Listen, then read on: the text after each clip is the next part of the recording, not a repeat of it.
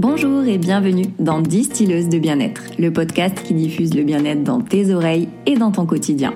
Je suis Ornella, coach et professeure de yoga, praticienne en Ayurveda et fondatrice de Youd. J'accompagne depuis plusieurs années les personnes en quête d'équilibre à retrouver pas à pas leur plein potentiel de bien-être grâce à l'Ayurveda, la nutrition holistique, le développement personnel et le yoga. L'équilibre n'est pas inné, c'est à toi de le créer, alors écoute et laisse infuser.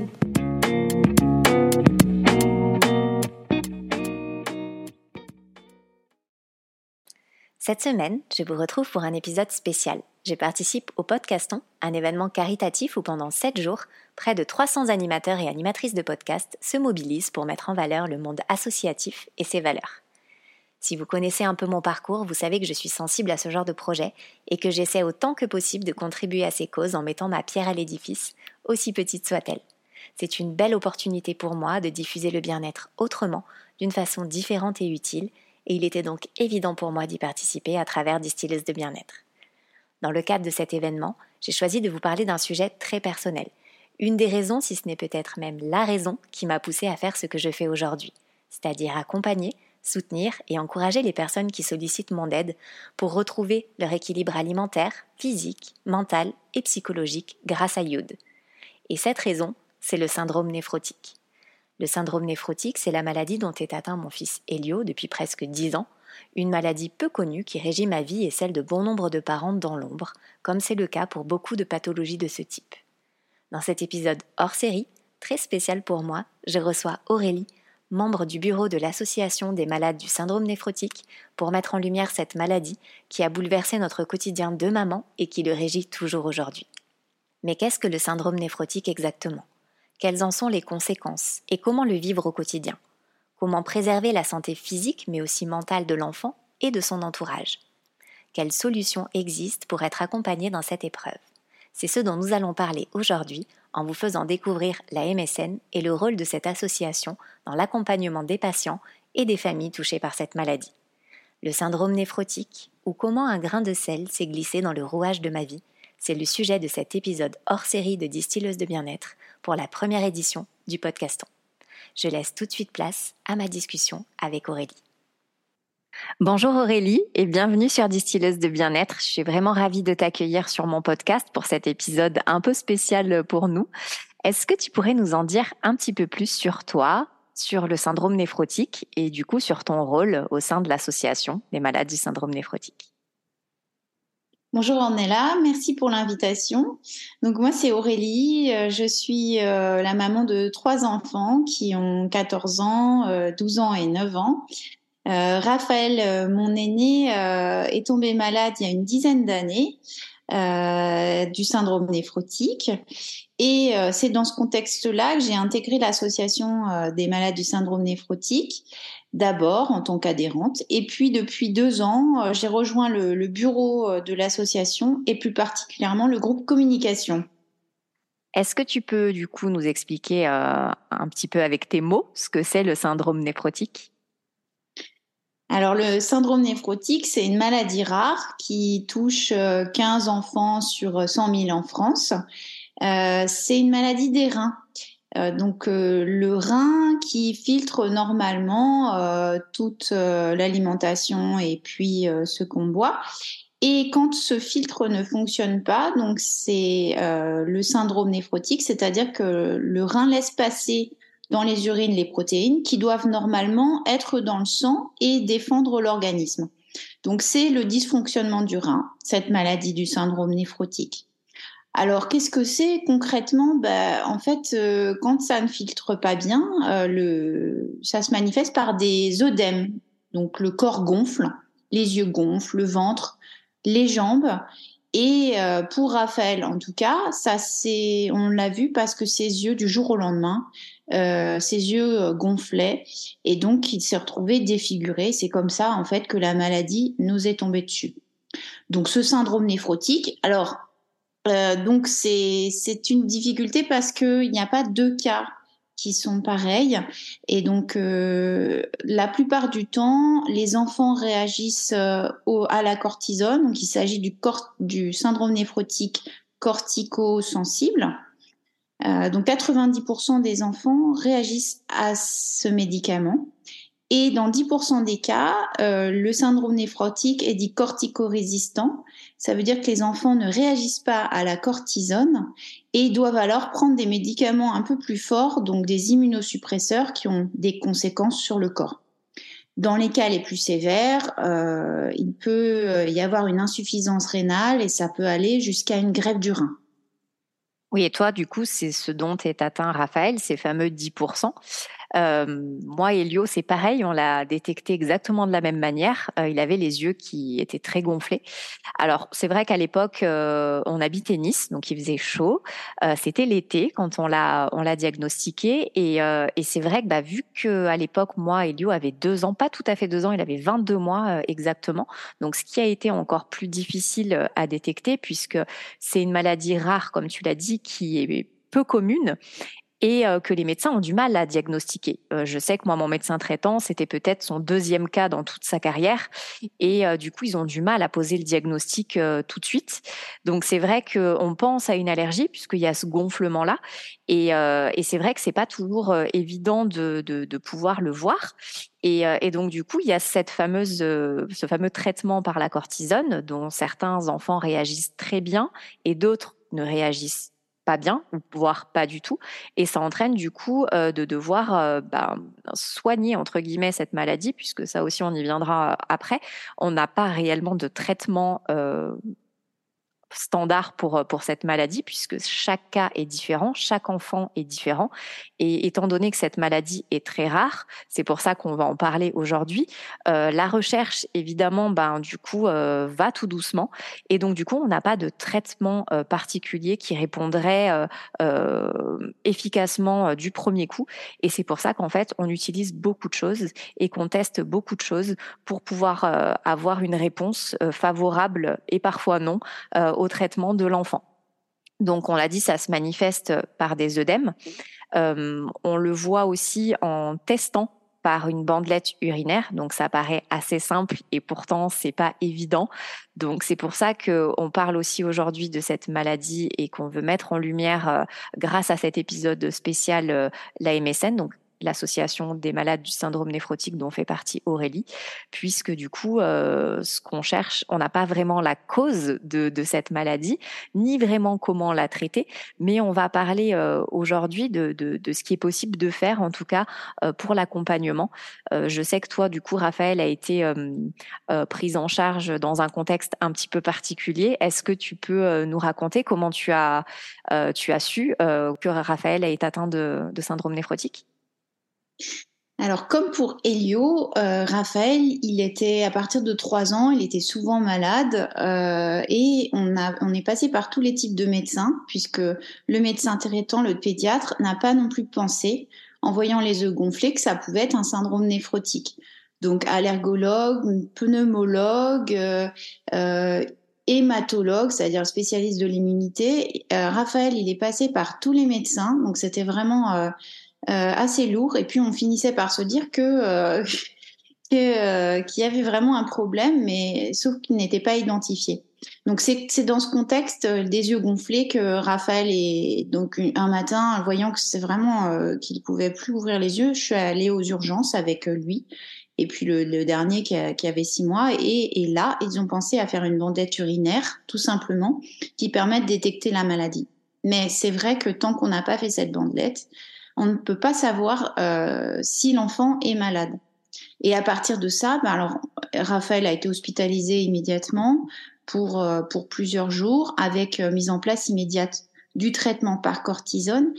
Et donc c'est un coup de massue hein, qui tombe parce que du jour au lendemain, on vous dit votre enfant a une maladie rénale, il faut prendre de la cortisone et changer complètement de régime alimentaire puisque ça veut dire régime sans sel, il y a eu des évolutions, on va en parler, mais euh, à l'origine, en tout cas il y a dix ans, c'était ça, c'était régime sans sel strict avec changement complet euh, du jour au lendemain et de nouvelles habitudes de vie aussi euh, pour la famille. Voilà le contexte dans lequel il est tombé malade, avec avec des complications, une complication qui s'est manifestée, puisque ça aussi c'est important de, de, le dire. cette maladie peut avoir des complications de, de thrombose. En fait, c'est des caillots de sang qui se forment dans le corps. Et là aussi, euh, les médecins, euh, comme ils voient peu euh, souvent ces cas-là, n'ont pas anticipé cette difficulté pour Raphaël. Et on s'est retrouvé en Tunisie avec dans l'avion une thrombose qui s'était formée dans son cerveau. Et ça a été un épisode vraiment traumatisant pour, pour, pour nous, en tout cas toute la famille. Ensuite amené vers, vers l'association. Oui, c'est ce qu'on peut imaginer parce que au-delà d'un coup de massue, il y a des risques donc tu viens de parler, les, euh, les thromboses qui sont le risque majeur, euh, le fait aussi de ne plus avoir de protéines euh, dans le sang, euh, bah forcément le système immunitaire devient complètement poreux et, et, affaibli. Donc le moindre petit virus, la moindre petite, la moindre petite chose qui puisse venir pour un enfant qui ne serait pas malade passer à travers, pour un enfant atteint du syndrome néphrotique, ça peut être dramatique. quand selon la forme du syndrome néphrotique dont est atteint euh, l'enfant, euh, ça peut vraiment aller euh, jusqu'à la dialyse, jusqu'à une grève de rein. Enfin, vraiment, ça va très très loin. Et tu, tu parlais de cet épisode de, l'hôpital avec le régime sans sel. J'ai exactement le même parcours puisque c'était aussi il y a dix ans. je suis rentrée pareil aux urgences pour ben, savoir ce que Elio avait et puis pensant que c'était une allergie aussi. Donc euh, je suis rentrée pour euh, à l'hôpital pour pour juste un diagnostic et, peut-être ressortir avec un traitement euh, d'allergie. Et en fait, j'en suis ressortie trois semaines après, puisque en fait, il a été pris en charge immédiatement au vu de la gravité de, de, de, ce qui est ressorti sur la bandelette urinaire. Donc heureusement, moi j'avais eu la, une lettre manuscrite de, de mon médecin de l'époque qui euh, bon, était un, médecin proche de la retraite, donc euh, il avait déjà entendu parler de cette maladie, mais bon, il, je crois que c'était la deuxième fois qu'il le voyait dans sa carrière. Et euh, donc, il a pensé à ça, fort heureusement pour moi. Et donc, du coup, il avait écrit un courrier euh, à l'hôpital pour, pour leur dire de chercher de ce côté-là. Et heureusement, parce que je pense que ça aurait pris beaucoup plus de temps. Ça a déjà pris du temps, puisque vu qu'il y a plusieurs formes de syndrome néphrotique, moi, Elio était atteint euh, de, de, cette maladie à l'âge de 22 mois. Donc normalement, ça se manifeste plutôt après deux ans. Ça se manifeste principalement chez les petits garçons, bien qu'on a de plus en plus de petites filles qui soient aussi atteintes de cette maladie. On ne sait rien, on ne sait pas d'où ça vient, on ne sait pas quand ça part, ni comment réellement la soigner. Donc en fait, quand on prend ce coup de massue déjà d'une maladie rare, dont on voit le corps médical qui n'est déjà pas très au courant de ça, euh, qui n'a pas de réponse à nous apporter, ben c'est très très difficile en tant que parent. Euh, forcément, enfin moi, la première des réactions, ça a été de me dire que c'était de ma faute, que j'avais forcément fait quelque chose de mal. Euh, il y a forcément cette partie aussi de changement radical de, de, quotidien, puisque moi, c'est ce qui a fait que j'en suis là aujourd'hui. Hein. Ça a été l'élément déclencheur qui a fait que ma vie s'est vers l'accompagnement euh, d'abord euh, euh, au niveau de l'alimentation, puisque c'est ce qui a, été la première des choses a changé euh, pour Elio, puisqu'il a aussi eu un régime sans sel strict il y a dix ans, ce qui a beaucoup évolué maintenant. Mais c'est vrai qu'il y a dix ans, il fallait tout vérifier, toutes les étiquettes. Donc forcément, euh, moi j'ai eu une prise de conscience sur sur vraiment les bienfaits de l'alimentation, du, côté santé de l'alimentation. Donc je me suis tournée vraiment là-dessus. J'étais passionnée de cuisine, donc c'est vrai que j'ai fait moi-même mes propres recherches. J'ai expérimenté beaucoup de choses dans la cuisine, à travers la cuisine, qui a été aussi pour moi un exutoire en tant que femme, puisqu'on en parlera aussi euh, du rôle de, l'association. À l'époque où euh, Aurélie et moi, euh, on, a appris cette nouvelle, l'association existait, mais n'avait pas la forme qu'elle a aujourd'hui, donc il y avait très peu d'informations. Le corps médical ben, fait son travail de, de corps médical, c'est à savoir essayer de, de, faire un maximum euh, pour pouvoir traiter au mieux euh, et surtout mettre en sommeil. Il y a beaucoup ce, ce terme de mettre en sommeil le syndrome néphrotique, puisqu'on ne peut pas le guérir. À l'heure d'aujourd'hui, il n'y a aucun traitement qui guérit le syndrome néphrotique. On vit avec, à l'époque, moi, je sais que quand euh, le néphrologue m'a annoncé cette nouvelle, il m'a dit qu'avec le temps, avec euh, en grandissant, Elio allait euh, renforcer ses défenses immunitaires et que ça allait passer avec le temps et qu'il ne pourrait pas avoir. Enfin, il y avait de très peu de chances en fait que la, la maladie passe à l'âge adulte. Aujourd'hui, dix ans après, le discours est complètement différent. maintenant, on sait que le syndrome néphrotique peut passer à l'âge adulte et peut poursuivre toute sa vie par épisode chronique, ce qui n'était pas le cas euh, il y a dix ans, en tout cas dans l'annonce. Et c'est vrai que pour en revenir au, régime sans sel, lié au traitement de la cortisone, mais aussi des immunosuppresseurs, en fait, ça a beaucoup d'impact sur, sur les fonctions rénales, ça a beaucoup d'impact sur la toxicité d'autres organes, notamment je pense à la rate. Elio avait un traitement qui, au bout de deux ans, en fait, pouvait avoir une toxicité. On fait des biopsies rénales aussi pour vérifier à, quel stade l'enfant peut être atteint. Je crois que ça a été ton cas avec Raphaël d'ailleurs? Oui, exactement. Il a après quelques mois, on voyait que la, rémission n'était pas atteinte parce que c'est ça l'objectif des médecins, hein, c'est de mettre l'enfant en rémission. Donc en principe, comme on l'a dit, la cortisone fonctionne. Si ce n'est pas le cas, les médecins utilisent les immunosuppresseurs. Et pour Raphaël, ça a été euh, pendant plusieurs mois euh, des essais en fait thérapeutiques euh, puisque euh, il n'y a pas deux enfants qui réagissent pareil euh, face à la maladie et au traitement. Dans un cas, un médicament va fonctionner et dans un autre, cela ne va pas être le cas. Donc pour Raphaël, après des mois d'essai, il a effectivement pris des médicaments plus, efficaces, hein, le prographe notamment, mais avec une toxicité pour les reins, avec une biopsie qui a mis en évidence cette toxicité et puis ensuite passer à d'autres traitements. Euh, pour un petit espoir sur les traitements, euh, il y, a un médicament qui, fonctionne actuellement assez bien. Hein, le rituximab qui, met quand même pas mal de, patients en rémission. Donc c'est vrai que et euh, c'est vrai, tu vois, le, rituximab, moi, Elio l'a eu aussi, mais euh, c'est pour ça que je voulais aussi rebondir dessus. Pour beaucoup, beaucoup d'enfants, ça fonctionne très bien et ça les met en rémission sur des années.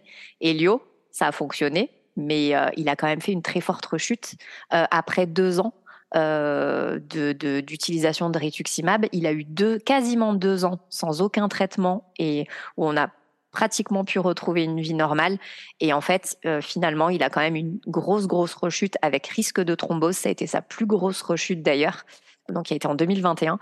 Euh, et, c'est vrai que le rituximab fonctionne très très bien, mais encore une fois, chaque enfant est différent et chaque enfant répond différemment au traitement. Tu vois, toi, ça a été le prographe qui a été euh, toxique au niveau des reins. Euh, moi, Elio, par contre, ça avait été plutôt le nez oral. Ça dépend aussi à quel stade de leur vie d'enfant ils vont avoir ce genre de traitement. Donc c'est vrai que toi, pour, pour le coup, le rituximab a, a, très très bien fonctionné et actuellement, en tout cas, c'est ce qui aurait de plus efficace. Donc le rituel du traitement, c'est quelque chose qui régit beaucoup notre vie euh, quand euh, on a un enfant qui atteint euh, de cette maladie. Donc comment toi tu l'as vécu? Puisque je sais qu'il y a différents types de traitements puisqu'il y a différents enfants qui répondent à différentes choses. donc il y a à la fois la cortisone qui induit d'avoir un régime sans sel, il y a aussi les immunosuppresseurs. On peut avoir l'un, on peut avoir l'autre, on peut avoir les deux. Moi Elio est passé par toutes les phases. Comment ça s'est passé toi de ton côté pour Raphaël? Il y a effectivement euh, un protocole euh, de cortisone hein, qui est bien rodé. Euh, avec un mois de traitement de cortisone à haute dose. Mais ça veut dire la cortisone à haute dose, un régime essentiel, bien que ça a évolué, mais en tout cas à l'époque c'était comme ça, avec donc une alimentation changée du jour au lendemain. il faut regarder toutes les étiquettes, il faut changer ses habitudes alimentaires, supprimer le sel de sa cuisine, ce qui est en fait un bienfait pour la santé, mais à l'époque, euh, on n'était pas dans cette idée-là. Euh, on a été aussi euh, faire fabriquer un fromage spécifique pour Raphaël, par exemple. Donc, on allait dans une ferme pour obtenir ce fromage. Et, et ça, ça a été pendant huit mois. Et ajouter à ça, puisque euh, Raphaël n'a pas répondu à la cortisone, c'est associé euh, un immunosuppresseur, puis deux, euh, puis puis un autre en remplacement. Et, voilà, ça c'est vraiment une partie difficile parce que c'est des essais thérapeutiques et qu'à un moment donné ça fonctionne ou ça ne fonctionne pas. Oui, bah, c'est exactement ce qui s'est passé pour moi. Euh, Elio a eu cinq traitements en tout. Donc, on parlait du rituximab juste avant. Moi, il est passé par, euh, bah, pareil, hein, la cortisone à très haute dose. Pour vous donner une petite idée, en fait, il avait euh, l'équivalent du double euh, de son poids en, cortisone. Donc, ce qui est énorme, qui a un impact favorable sur le, la mise en sommeil du syndrome néphrotique, mais qui a un impact aussi sur le long terme, euh, sur la croissance et aussi sur le comportement. Euh, c'est quelque chose dont on parle pas souvent, mais euh, je me rappelle qu'à l'époque où il prenait des fortes doses de cortisone quand il était tout petit, euh, ben ça le surexcitait ou alors ça, ça, enfin, il arrivait à des moments où il avait des, des pics d'énergie et au contraire euh, des grosses baisses d'un coup où il pouvait dormir pendant deux heures d'affilée parce que, enfin vraiment, il était, c'était les, les, les, les montagnes russes, c'était des vagues émotionnelles aussi très difficile à gérer, puisqu'on ne sait plus trop si c'est parce que c'est un enfant qui a du mal à gérer ses émotions, si euh, c'est le traitement qui fait ça, si c'est nous qui faisons pas bien, euh, si c'est l'impact d'avoir un régime alimentaire euh, plus difficile, plus strict. c'est voilà tout un tas de questions qui se posent. On ne sait pas ce qu'il advient ce qu'il adviendra plus tard aussi de, de sa vie d'adulte. Donc, on n'a pas assez de recul pour savoir euh, la cortisone. On sait que ça, ça fonctionne, mais les, les, immunosuppresseurs, certains sont nouveaux, comme le rituximab. On ne sait pas les conséquences que ça peut avoir euh, dans 10, 15, 20 ans.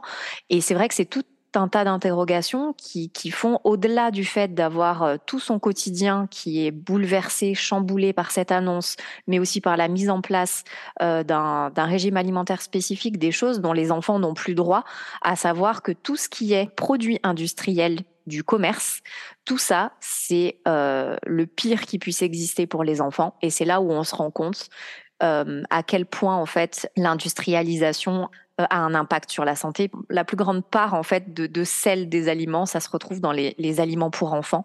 Euh, je citerai pas de marque ni quoi que ce soit, mais euh, voilà, toutes ces choses industrielles, pratiques, soi-disant, euh, pour les parents, en fait, ont un impact hyper mauvais pour la santé des enfants, les habituent à manger très sucré, très salé euh, et, et, avoir des habitudes alimentaires qu'ils ne devraient pas avoir. Donc moi, fort heureusement, Elio euh, avait deux ans, donc euh, il y a pas eu de soucis là-dessus et puis j'utilisais pas de produits industriels donc euh, pour ce côté-là ça a été facile mais ça pas été si facile que ça parce que c'est pas juste on enlève son sel de, du quotidien. C'est qu'il faut vraiment aller chercher là où le sel se trouve et il peut y en avoir dans euh, des aliments dans lesquels on ne pense pas c'est-à-dire euh, notamment de l'eau gazeuse par exemple.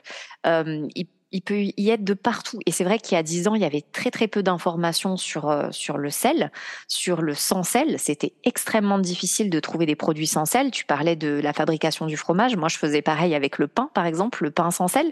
Euh, il y a tout un protocole à mettre en place quand on rentre à l'école, par exemple, aussi.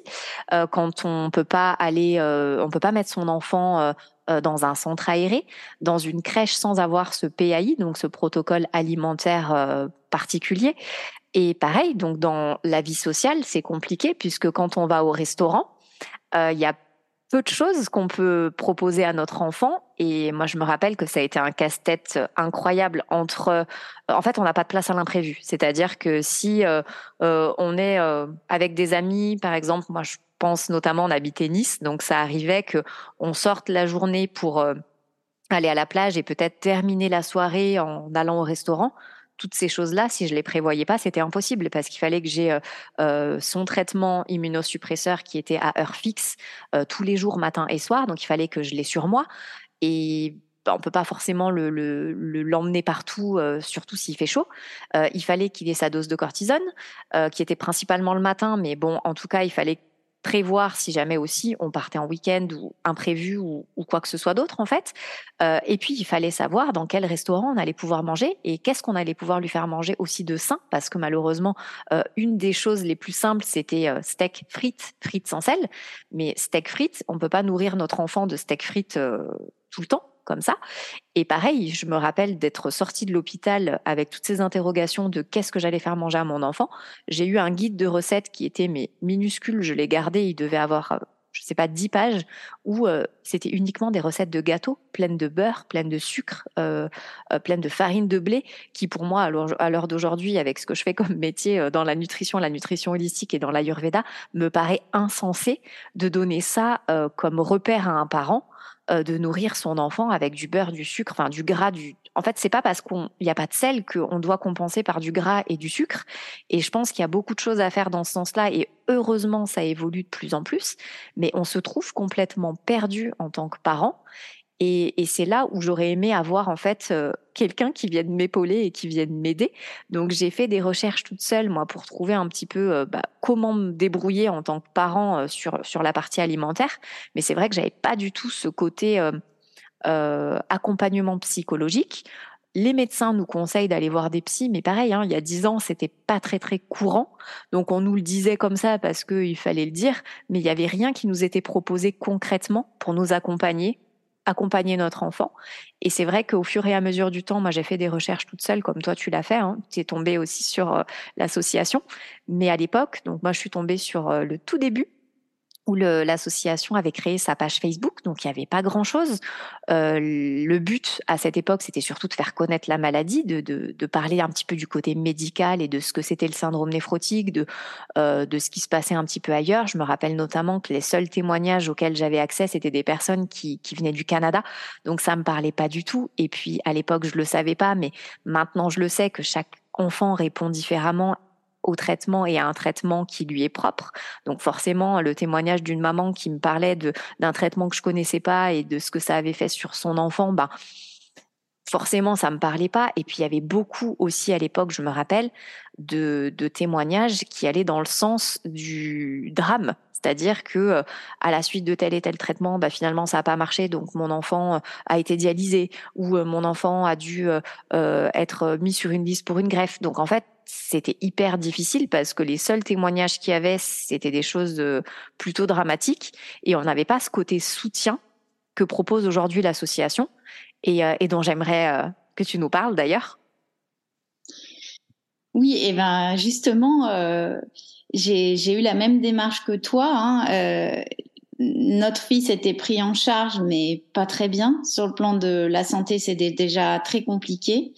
Euh, il n'était pas en rémission. Nous-mêmes, après euh, le syndrome néphrotique et la thrombose, on était terriblement euh, inquiets, angoissés. on ne trouvait pas de réponse à nos questions, tant sur le plan de la santé, mais surtout sur le plan psychologique de soutien. On n'avait pas de, de témoignage concrètement un traitement cortisone et ses effets secondaires eh ben, est-ce que c'est normal d'avoir un enfant qui fait des colères? Est-ce que c'est normal euh, des colères d'un enfant? Mais est-ce que celles-ci sont normales? Est-ce que c'est lié au traitement? Il a mal aux jambes. Est-ce que c'est le médicament? Les médecins disent, euh, bah, pas forcément. Donc, en fait, c'est pour ça que je suis venue vers cette association. Euh, donc, d'abord, en cherchant sur Internet, j'ai trouvé cet espace. J'ai pris contact avec quelqu'un de l'association euh, que j'ai eu en ligne avec un échange direct. Et cette, cette association, donc euh, la MSN, c'est ce qu'elle propose en fait. D'abord, un espace de soutien, pas seulement le groupe Facebook. Hein, je parle pas de ça, je parle de donc de, de parents hein, qui sont là, qui ont connu cette expérience de la maladie et qui sont là pour écouter, pour rassurer et puis euh, donner des conseils, euh, apporter des solutions et juste euh, être là pour euh, donner son expérience. Comme tu le disais, il n'y a pas deux cas identiques, c'est-à-dire qu'on n'est pas là pour donner une réponse euh, médicale, etc. On n'aura pas deux, parcours pareils, mais euh, en fait, ça permet d'avoir un, espoir, un peu euh, une fenêtre ouverte, de dire voilà, il y a la maladie, là il y a des difficultés psychologiques, de santé, mais les enfants arrivent à avoir une vie, une vie, une vie normale quand même à côté de la maladie. Euh, ils arrivent à grandir, parfois à guérir, mais en tout cas, voilà, c'est cet espace qui est donné par l'association d'abord. Donc actuellement, euh, le bureau s'est renouvelé il y a à peu près deux ans et propose donc voilà des espaces de discussion, des groupes de discussion entre parents d'enfants malades. Euh, voilà, une 5-6. Euh, il y a une institutrice qui, qui participe aussi à ces groupes de parole et ça permet d'échanger en direct euh, par petits groupes et pas seulement sur le Facebook qui parfois ça ne nous correspond pas du tout. Euh, là, avoir des, réponses, des, un espace d'échange tout simplement. Voilà, ce premier espace proposé.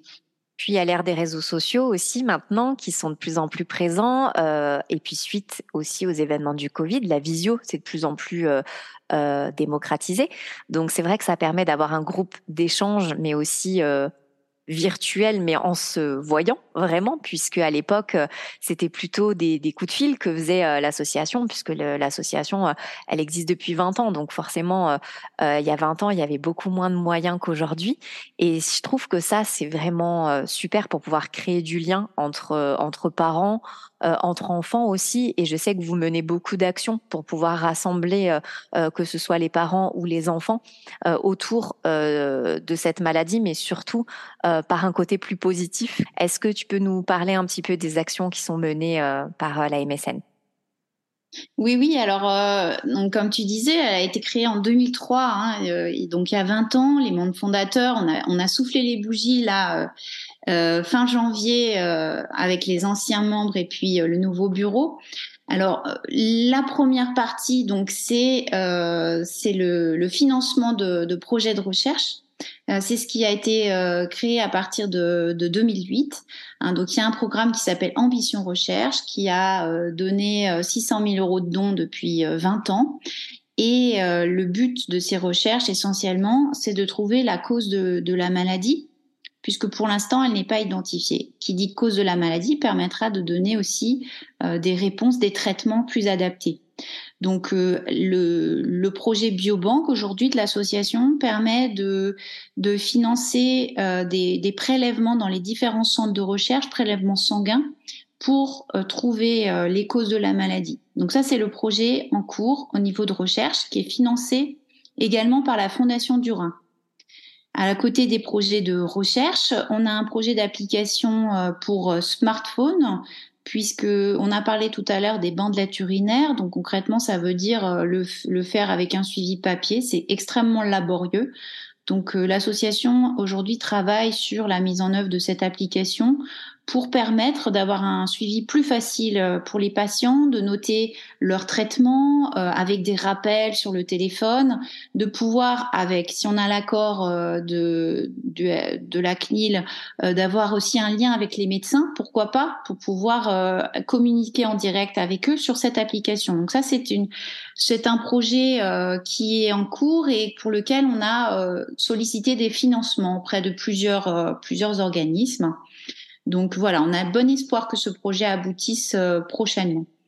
Ensuite, euh, au niveau des projets, donc euh, on a remasterisé le site internet qui est à nouveau en cours de, de, mise à jour. Tu parlais tout à l'heure des réseaux sociaux. Bien, à côté du groupe Facebook, qui est un groupe privé, on a aussi une page sur Instagram, sur Twitter, LinkedIn. Euh, Facebook, hein, bien sûr. Et euh, donc, euh, on, communique beaucoup via ces réseaux sociaux, y compris avec les néphrologues. Donc, il y a un lien maintenant. Troisième, troisième pan aussi de nos actions, c'est de faire connaître l'association auprès des professionnels de santé. On a un, un, un, lien extrêmement fort avec les néphrologues et en particulier les néphrologues pédiatres des grands centres de recherche. Et euh, donc à chaque conférence scientifique, l'association euh, est appelée pour être présente, faire connaître cette association auprès des, médecins, mais aussi des professionnels de santé pour pouvoir détecter la maladie. Donc c'est une des, actions qui est extrêmement importante. Et pour pouvoir euh, être visible, on a aussi recruté entre guillemets hein, un réseau de référents de l'association partout en, France. Parce que le, le bureau, on est 5-6, mais ça ne suffit pas puisqu'on est très sollicité par les professionnels de santé.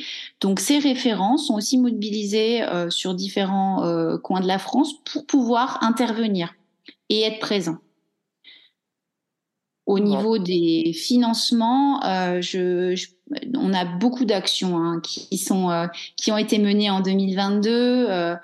Euh, je voudrais euh, dire voilà, on a eu une soirée théâtre, une soirée cabaret, et surtout le plus gros événement qu'on a eu, c'est d'être euh, présent sur la route du Rhum pendant 12 jours on avait un stand, on s'est relayé sur le stand, on a vendu des peluches qu'on avait récoltées partout de tous les, différents centres de l'association et on les a vendues. On a récolté plus de 7000 euros de dons et aussi les, enfants de, différents membres du bureau ont pu se rencontrer hein, là-bas. Euh, il y avait, on a fait une soirée Halloween. Enfin, voilà, c'était un temps très fort pour l'association, un gros, un gros événement. Ça a permis de tous se réunir, de se connaître. Puis comme tu as dit, on s'est on s'est réunis depuis 2020. Ça veut dire que le nouveau bureau s'est réuni en 2020, mais dans le cadre du confinement, pendant deux ans en fait, on ne s'est pas vu. On s'est vu en visio, on ne se connaissait pas, et enfin. Euh, euh, au bout de deux ans, on s'est vu, on s'est rencontrés. Maintenant, c'est un peu plus un peu plus pragmatique, mais voilà le contexte dans lequel on, on a tous rejoint euh, le bureau de l'association. Eh ben super, plein de projets à venir. Donc si euh, vous voulez vous aussi participer euh, euh, à tous ces projets, je vais vous mettre tous les liens de la MSN, donc tous les liens des réseaux sociaux, du site internet, pour que vous puissiez aller soit participer, soit au moins vous renseigner ou en tout cas diffuser le message pour faire connaître la maladie. C'est ce qui nous importe le plus aujourd'hui dans cet épisode.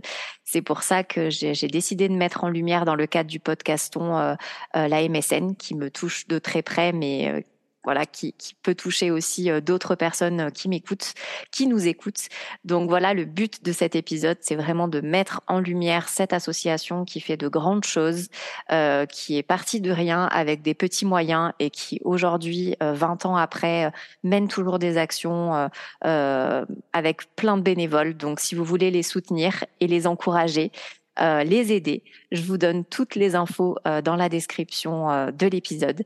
Merci Aurélie de m'avoir partagé ton parcours, de nous avoir éclairé sur sur la MSN et bravo pour pour toutes ces actions, ces projets et ton implication au sein de l'association.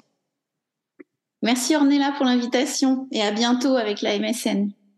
J'espère que cet épisode hors série t'a plu, qu'il t'a permis d'en savoir plus sur le syndrome néphrotique, ses conséquences et comment cette maladie se vit au quotidien. Si tu es un parent qui perd un peu espoir ou qui au contraire a connu une issue favorable, n'hésite pas à nous le faire savoir, nous serons ravis d'entendre ton témoignage. Tu l'as compris, la MSN a besoin de nous, pas seulement à travers les dons ou les réseaux sociaux, mais elle a surtout besoin d'adhérents pour l'aider à poursuivre son œuvre et développer tous ses projets. Si ce sujet t'intéresse et que tu veux aller plus loin, tu retrouveras toutes les informations sur le syndrome néphrotique, l'association des malades du syndrome néphrotique dans la description de l'épisode. Tu trouveras également le lien du site du podcaston si tu veux nous soutenir dans notre démarche et découvrir d'autres associations à qui peut-être donner ton temps, ton argent ou simplement te renseigner sur d'autres causes. En attendant le prochain épisode, je te souhaite de prendre bien soin de toi et je te dis à très vite sur Distilleuse de bien-être.